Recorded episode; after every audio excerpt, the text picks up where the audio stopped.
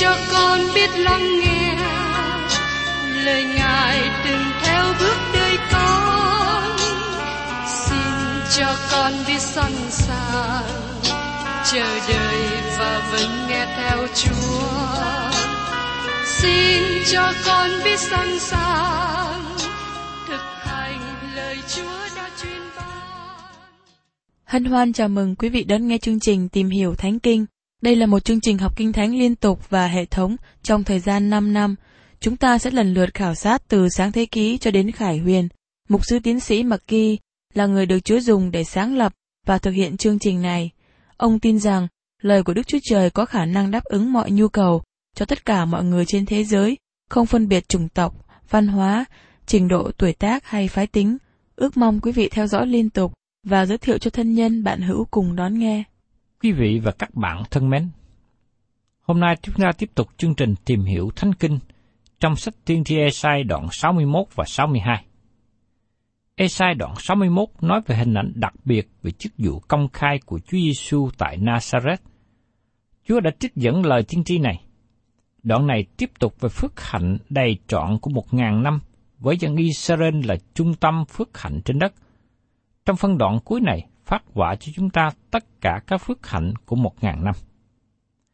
Trước nhất, chúng ta tìm hiểu về sự khác biệt giữa lần đến thứ nhất và thứ hai của Đấng Christ. Trong ba câu đầu tiên của đoạn này cho chúng ta một lời kinh thánh rất nổi bật mà nó giúp chúng ta giải nghĩa về kinh thánh. Trong Ê-sai đoạn 61, câu 1 và câu 2 chép như sau. Thân của Chúa Giêsu va ngự trên ta, vì Đức giê va đã sức dầu cho ta đặng giảng tin lành cho kẻ khiêm nhường. Ngài đã sai ta đến đặng rịch những kẻ vỡ lòng, đặng rao cho kẻ phu tù được tự do, kẻ bị cầm tù được ra khỏi ngục. Đặng rao năm ban ơn của Đức giê va và Ngài báo thù của Đức Chúa Trời chúng ta, đặng yên ủi mọi kẻ buồn rầu.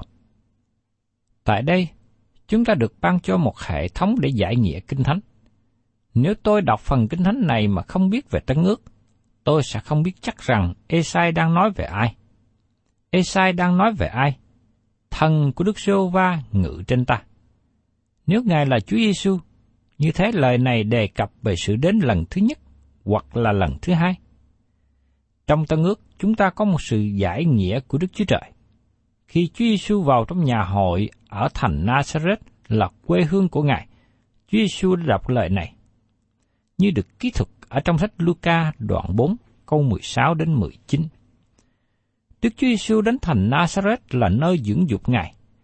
Theo thói quen, nhằm ngày sa bát ngài vào trong nhà hội đứng dậy và đọc có người trao sách tiên thi ê sai cho ngài ngài dở ra gặp chỗ có chấp rằng thần của chúa ngự trên ta vì ngài đã sức giàu cho ta đặng truyền tin lành cho kẻ nghèo ngài đã sai ta để rao cho kẻ cầm được tha, kẻ mù được sáng, kẻ bị hà hiếp được tự do, và để đồn ra năm lành của chúa Giờ đây xin các bạn xem lại trong Ê-sai đoạn 61 câu 1 đến câu 2.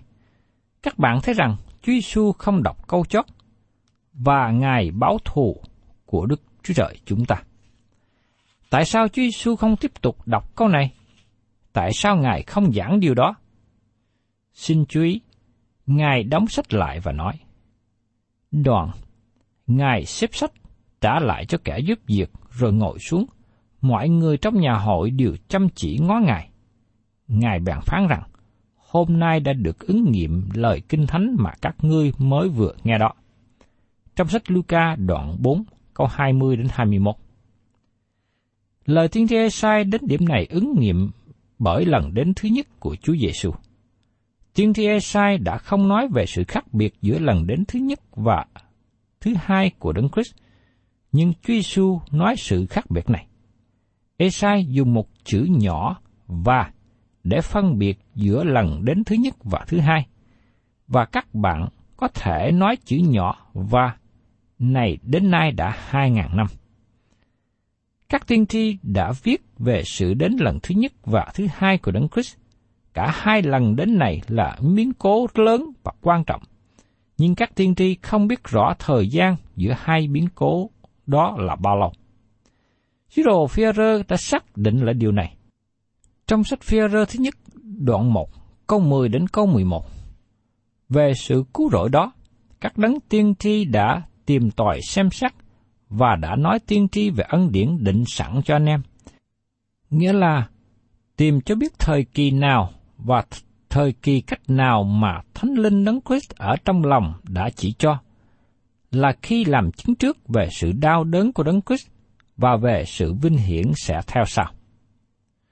Führer nói rằng, các tiên tri nói về sự đau đớn và sự vinh hiển của Đấng Christ. Chúng ta thấy điều này trong cả phần thứ nhất và thứ hai của Esai. Tôi xin dùng hình ảnh làm thí dụ. Có hai ngọn núi ở cùng một khu vực.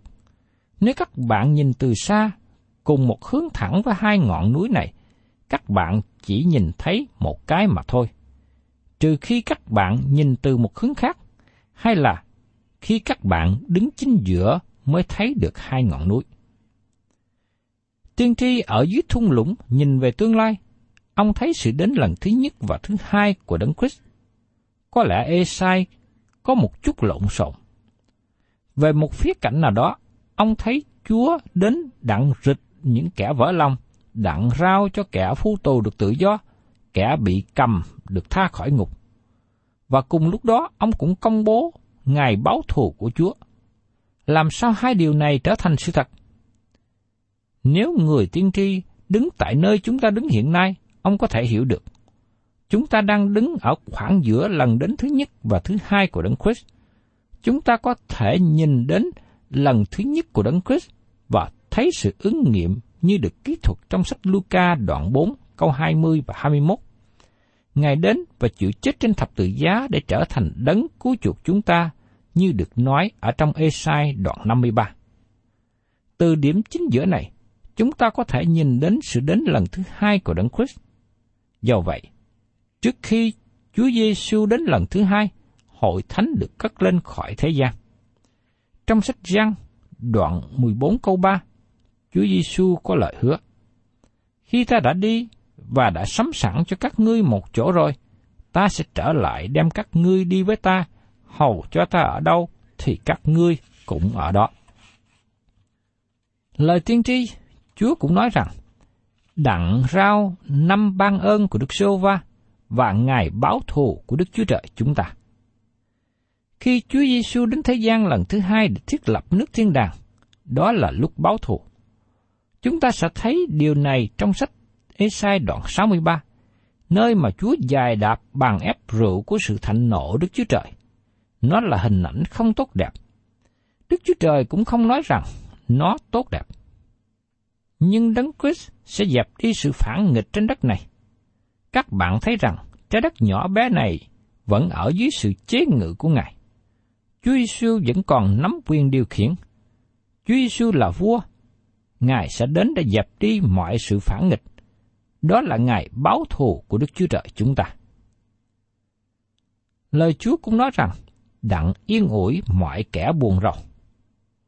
Ngay sau khi công bố ngày báo thù, Chúa nói rằng, Ngài sẽ an ủi những người buồn rầu, những người đau buồn về tội lỗi của họ, những người có lòng chờ đợi một ngày tốt hơn, và những người muốn vâng lời Đức Chúa Trời.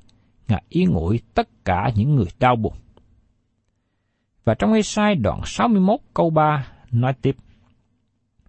Đặng ban mạo qua cho kẻ buồn rầu ở Siôn thay vì cho bụi, ban dầu vui mừng thay vì tan chế, ban áo ngợi khen thay vì lòng nặng nề, hầu cho những kẻ ấy được xưng là cây của sự công bình, là cây Đức Sô Va đã trồng để được vinh hiển. Tôi tin rằng khi Esai nói lời này, ông biết về địa lý của Siôn. Ông nói về địa danh Siôn chứ không nói về một nơi nào khác. Đây là một địa điểm trên cao của thành Jerusalem. Lời tiên tri này nói đặc biệt cho người Do Thái, đặng bao mạo khoa cho kẻ buồn rầu ở Siôn thay vì cho bụi, ban dầu vui mừng thay vì tan chế, ban áo ngợi khen thay vì lòng nặng nề, hầu cho những kẻ ấy được xưng là cây của sự công bình, là cây Đức Sơ Va đã trồng để được vinh hiển. Các bạn thấy rằng, nó đến ngay sau Ngày báo thù là thời kỳ bình an và thạnh vượng của một ngàn năm, mà điều này sẽ được nói rõ hơn trong đoạn 63. Tiên tri Esai dùng chữ vui mừng và tan chế.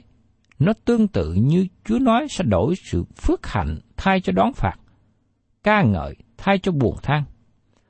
Sau sự đón phạt và đau buồn là sự vui vẻ và ca ngợi sẽ đến. Và trong Esai đoạn 61 câu 4 đến câu 5, họ sẽ xây lại các nơi quan vu ngày xưa, dựng lại các nơi quỷ hoại lúc trước, lập lại thành bị quỷ phá, là những nơi đổ nát lâu đời. Những người khách lạ sẽ đứng lặng chăn bày chiên của ngươi, những người ngoại quốc sẽ làm kẻ cày ruộng và trồng nho của các người. Đất nước Israel chưa có sự phát triển này, mà nó sẽ phục hồi sự đẹp đẽ của vườn Eden. Những gì xảy ra cho Israel hiện nay khá tốt, nhưng nó chưa có ứng nghiệm lời tiên tri này. Sự phát triển lớn và thạnh vượng sẽ ứng nghiệm khi bắt đầu thời kỳ một ngàn năm. Nó chưa xảy ra trong thời hiện nay. Và trong Ê-sai đoạn 61 câu 6, Nhưng các ngươi là kẻ được gọi là thầy tế lễ của Đức Sô Va sẽ được xưng là chức dịch của Đức Chúa Trời chúng ta, sẽ ăn của báo các nước và lấy sự vinh quang của họ mà khoe mình. Dân Israel sẽ trở thành tế lễ cho tất cả những người tin nhận Chúa trong thời kỳ một ngàn năm. Nó là ý định nguyên thủy của Đức Chúa Trời cho cả quốc gia Israel. Trong sách Sức Ê Dô Ký đoạn 19 câu 6 nói rằng, Các ngươi sẽ thành một nước thầy tế lễ, cùng một dân tộc thánh cho ta. Bấy nhiêu lời đó, ngươi sẽ nói lại cùng dân Israel. Bởi vì tội lỗi cho nên họ chưa thực hiện được vai trò này, nhưng họ sẽ thực hiện đầy đủ trong thời kỳ một ngàn năm. Và trong Ê-sai đoạn 61 câu 7 Các ngươi sẽ được gấp hai, để thay vì sự xấu hổ, chúng nó sẽ vui vẻ về phận mình để thay sự nhút nhơ. Vậy nên, chúng nó sẽ có sản nghiệp bội phần trong xứ mình và được vui mừng đời đời. Nói một cách khác, sự vui mừng đời đời sẽ là phần của Israel. Nó sẽ là sự vui mừng trọn vẹn. Đây là một ngày tốt đẹp biết bao cho họ. Và trong Ê-sai đoạn 61 câu 8, Vì ta, Đức Sô Va ưa sự chánh trực, ghét sự trộm cướp và sự bất nghĩa. Ta sẽ lấy điều thành tính báo trả lại và lập giao ước với chúng nó đời đời đời sống của họ sẽ được tô điểm bởi các nghi thức thờ phượng Chúa. Chúng ta đã xem qua một số phân đoạn nói về việc dân Israel chỉ thực hiện nghi thức theo hình thức bề ngoài và họ bị Đức Chúa Trời kết án. Nhưng điều này sẽ được thay đổi trong tương lai. Và trong mê sai đoạn 61 câu 9 Dòng dõi nó sẽ nổi tiếng trong các nước, con cháu nó sẽ nổi tiếng trong các dân, phàm ai thấy sẽ nhận là một dòng dõi mà Đức Sô và bàn phước. Lúc bấy giờ, phong trào chống người Do Thái sẽ kết thúc và phong trào ủng hộ Do Thái bắt đầu, bởi vì họ trở thành một nhân chứng thật sự cho Đức Chúa Trời. Trong thời của chúng ta, dân Israel và hội thánh chưa thực hiện đầy đủ những gì Đức Chúa Trời muốn chúng ta làm. Nhưng trong ngày sẽ đến, chúng ta sẽ thực hiện sự tin kính và bỏ đi quyền năng giả tạo.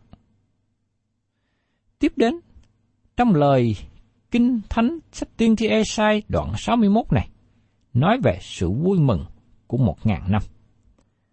Trong Esai đoạn 61 câu 10, Ta sẽ lấy vui vẻ trong Đức Sô Va, linh hồn ta mừng rỡ trong Đức Chúa Trời ta, vì Ngài đã mặc áo cứu rỗi cho ta, khoác áo choàng công bình cho ta, như chàng rể mới diện mạo hoa trên đầu mình, như cô dâu mới dồi mình bằng châu báu. Dân Israel sẽ được vui vẻ. Tôi mong ước rằng trong ngày của chúng ta, cơ đốc nhân đi nhà thờ có sự vui mừng và vui mừng càng thêm. Tôi mong ước rằng việc đọc Kinh Thánh sẽ trở nên một từng trải hào hứng của tất cả chúng ta. Đó là điều Đức Chúa Trời mong muốn xảy ra. Lời Chúa nói rằng, vì Ngài đã mặc áo cứu rỗi cho ta, khoác áo tròn công bình cho ta, như chàng rể mới diện mạo qua trên đầu mình, như cô dâu mới dồi mình bằng châu báu. Tại đây, Đức Chúa Trời đang tiếp tục nói, tất cả những người thuộc về Ngài có thể hiệp nhau trong sự ngợi khen. Họ sẽ có sự vui mừng lớn trong Chúa. Vấn đề khó khăn trong thời của chúng ta, nhiều cơ đốc nhân không có sự vui mừng trong Chúa, bởi vì họ không có sự giao thông với Ngài. Có tội lỗi trong đời sống của họ, và họ đi ngoài ý chỉ của Đức Chúa Trời. Họ đang đi theo ý riêng. Và trong Esai đoạn 61, câu 11. Và như đất làm cho cây mọc lên, vườn làm cho học giống nước lên thể nào, thì Chúa Rêu Va cũng sẽ làm cho sự công bình và sự ngợi khen nứt ra trước mặt một dân tộc thể. Sẽ có phước hạnh về vật chất và sự phát triển về vật lý, nhưng cũng có phước hạnh về thuộc linh thật sự trong ngày đó nữa. Và tiếp đến, chúng ta cùng tìm hiểu trong sách Tiên tri Esai đoạn 62. Lòng mong ước của đấng Messiah cho sự vui mừng tương lai được nói đến trong Esai đoạn 62, và đây cũng là lòng mong ước của những người tin nhận Chúa Giêsu về sự vui mừng. Ngày nay có sự suy nghĩ nguy hại cho cơ đốc nhân khi họ nhìn về sự trở lại lần thứ hai của Chúa Giêsu. Họ mong muốn về sự trở lại của Ngài để đem họ thoát khỏi vấn đề khó khăn hiện tại. Họ dùng sự đến của Chúa Giêsu như là một phương cách để thoát ra sự khó khăn. Có một câu chuyện xảy ra cho một sinh viên đang học trong trường Kinh Thánh.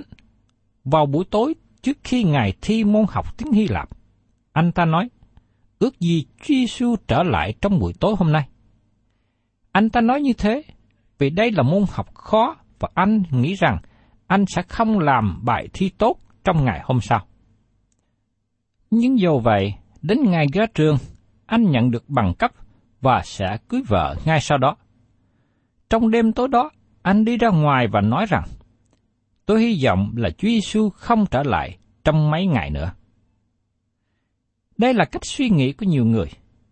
Khi sự việc khó khăn, hoặc khi họ đang ngồi trên chiếc ghế nóng, chúng ta muốn Chúa Giêsu đến ngay để đem chúng ta ra khỏi đó. Nếu các bạn có những suy nghĩ như vậy, tôi mong ước rằng các bạn nên sửa đổi. Bây giờ, chúng ta sẽ tìm hiểu phần thứ nhất, nói đến sự mong ước của Đấng Christ cho Israel. Trong mê sai đoạn 61, câu 1 ta vì cớ Sion sẽ chẳng làm thinh, vì cớ Jerusalem sẽ chẳng an nghỉ, cho đến chừng nào sự công bình nó rực rỡ như sự sáng và sự cứu rỗi nó chói lòa như ngọn đèn. Lý do mà Jerusalem hiện nay chưa có hoàng bình, bởi vì đấng Messia của họ chưa có ở đó. Ngài đang ngồi bên hữu Đức Chúa Trời và đang chờ đợi cai trị thành phố này bằng sự công bình.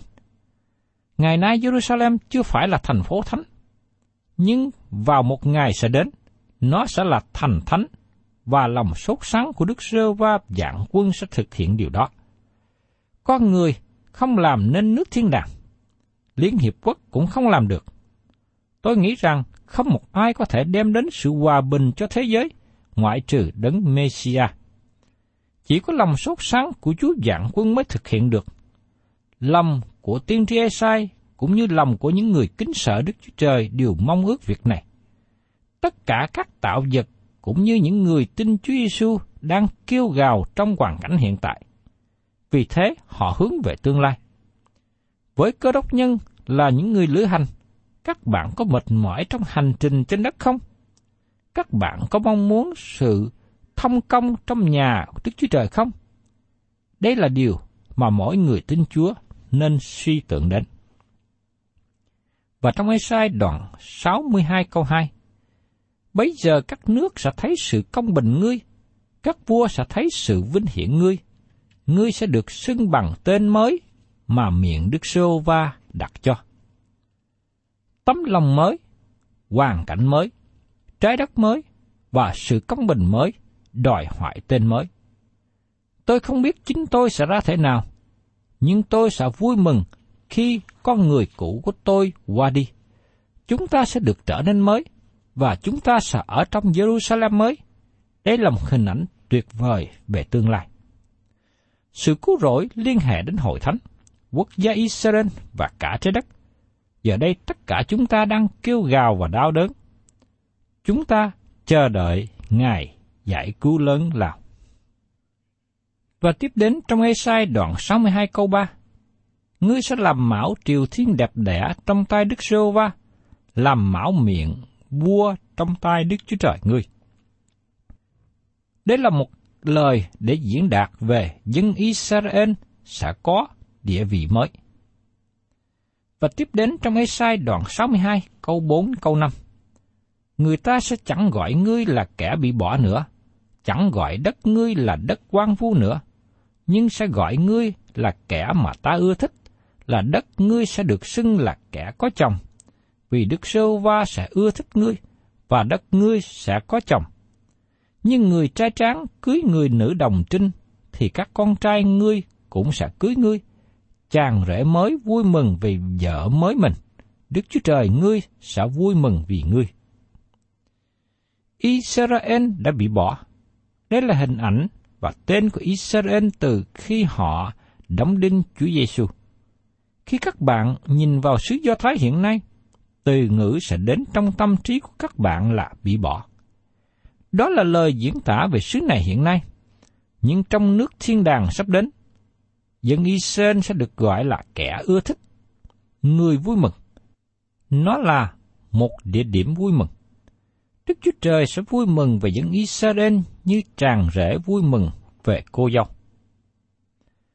Và tiếp đến, chúng ta tìm hiểu về hy vọng của một ngàn năm trong sách Esai đoạn 62, câu 6 đến câu 7. Hỡi Jerusalem, ta đã đặt các giọng canh trên thành ngươi, cả ngày và đêm chúng nó chẳng hề im lặng. Hỡi các ngươi là kẻ nhắc nhở, Đức Sô Va, chớ có nghỉ ngơi chút nào. Đừng để người ngài an nghỉ cho đến chừng nào đã lập lại Jerusalem và dùng nó làm sự ngợi khen cho cả đất. Đây là lòng mong ước mạnh mẽ linh hồn khao khát mong được uống nước. Mỗi người có sự suy nghĩ đúng đắn, có thể cầu nguyện cho Jerusalem và mong chờ ngày hòa bình sẽ đến. Trong EC trên đoạn 21 có 27 nói rằng, Ta sẽ úp đổ, úp đổ, úp đổ nó. Sự này sẽ không còn nữa, cho đến chừng nào đấng đáng được sẽ đến, thì ta sẽ giao cho. Và tiếp đến lời tiên tri trong sách Esai đoạn 62 này nói đến lời công bố cho ngài tương lai. Trong Esai đoạn 62 câu 11 này, Đức Sô Va đã rao truyền ra đến đầu cùng đất rằng, hãy bảo con gái Siôn rằng, Này, sự cứu rỗi ngươi đến, phần thưởng ngươi đi theo Ngài, và sự thưởng đi trước Ngài. Lời công bố này thích đáng cho thời hiện nay như câu này bày tỏ. Sự cứu rỗi cho dân Israel là một phần trong chương trình bao quát của Đức Chúa Trời. Chúng ta nên trình bày tin lành cho mỗi người dân Israel. Đấng Messiah là Chúa cứu thế của họ hiện nay. Sự đến lần thứ hai của Đấng Christ có nghĩa là sự thành lập nước thiên đàng trên đất cho dân tộc này. Và trong Ê-sai đoạn 62 câu 12, người ta sẽ gọi chúng nó là dân thánh, tức là kẻ được chuộc của Đức giê va còn ngươi sẽ được xưng là thành hay tìm đến, tức là thành không bị bỏ. Ngày nay, dân Israel không thể được gọi là dân thánh. Ngày nay họ chưa được sự cứu rỗi. Jerusalem là thành phố bị bỏ hiện nay, nhưng vào một ngày sẽ đến sẽ có sự việc khác hẳn. Kinh nghiệm về sự cứu rỗi của Đức Chúa Trời sẽ đem đến sự biến đổi cho quốc gia Israel cũng như sự biến đổi cho trái đất. Dân Israel sẽ được gọi là dân thánh, và xứ đó là nơi được ưa chuộng. Điều này khác biệt với hình ảnh hiện nay. Thân chào tạm biệt quý vị và xin hẹn tái ngộ cùng quý vị trong chương trình tìm hiểu Thánh Kinh kỳ sau.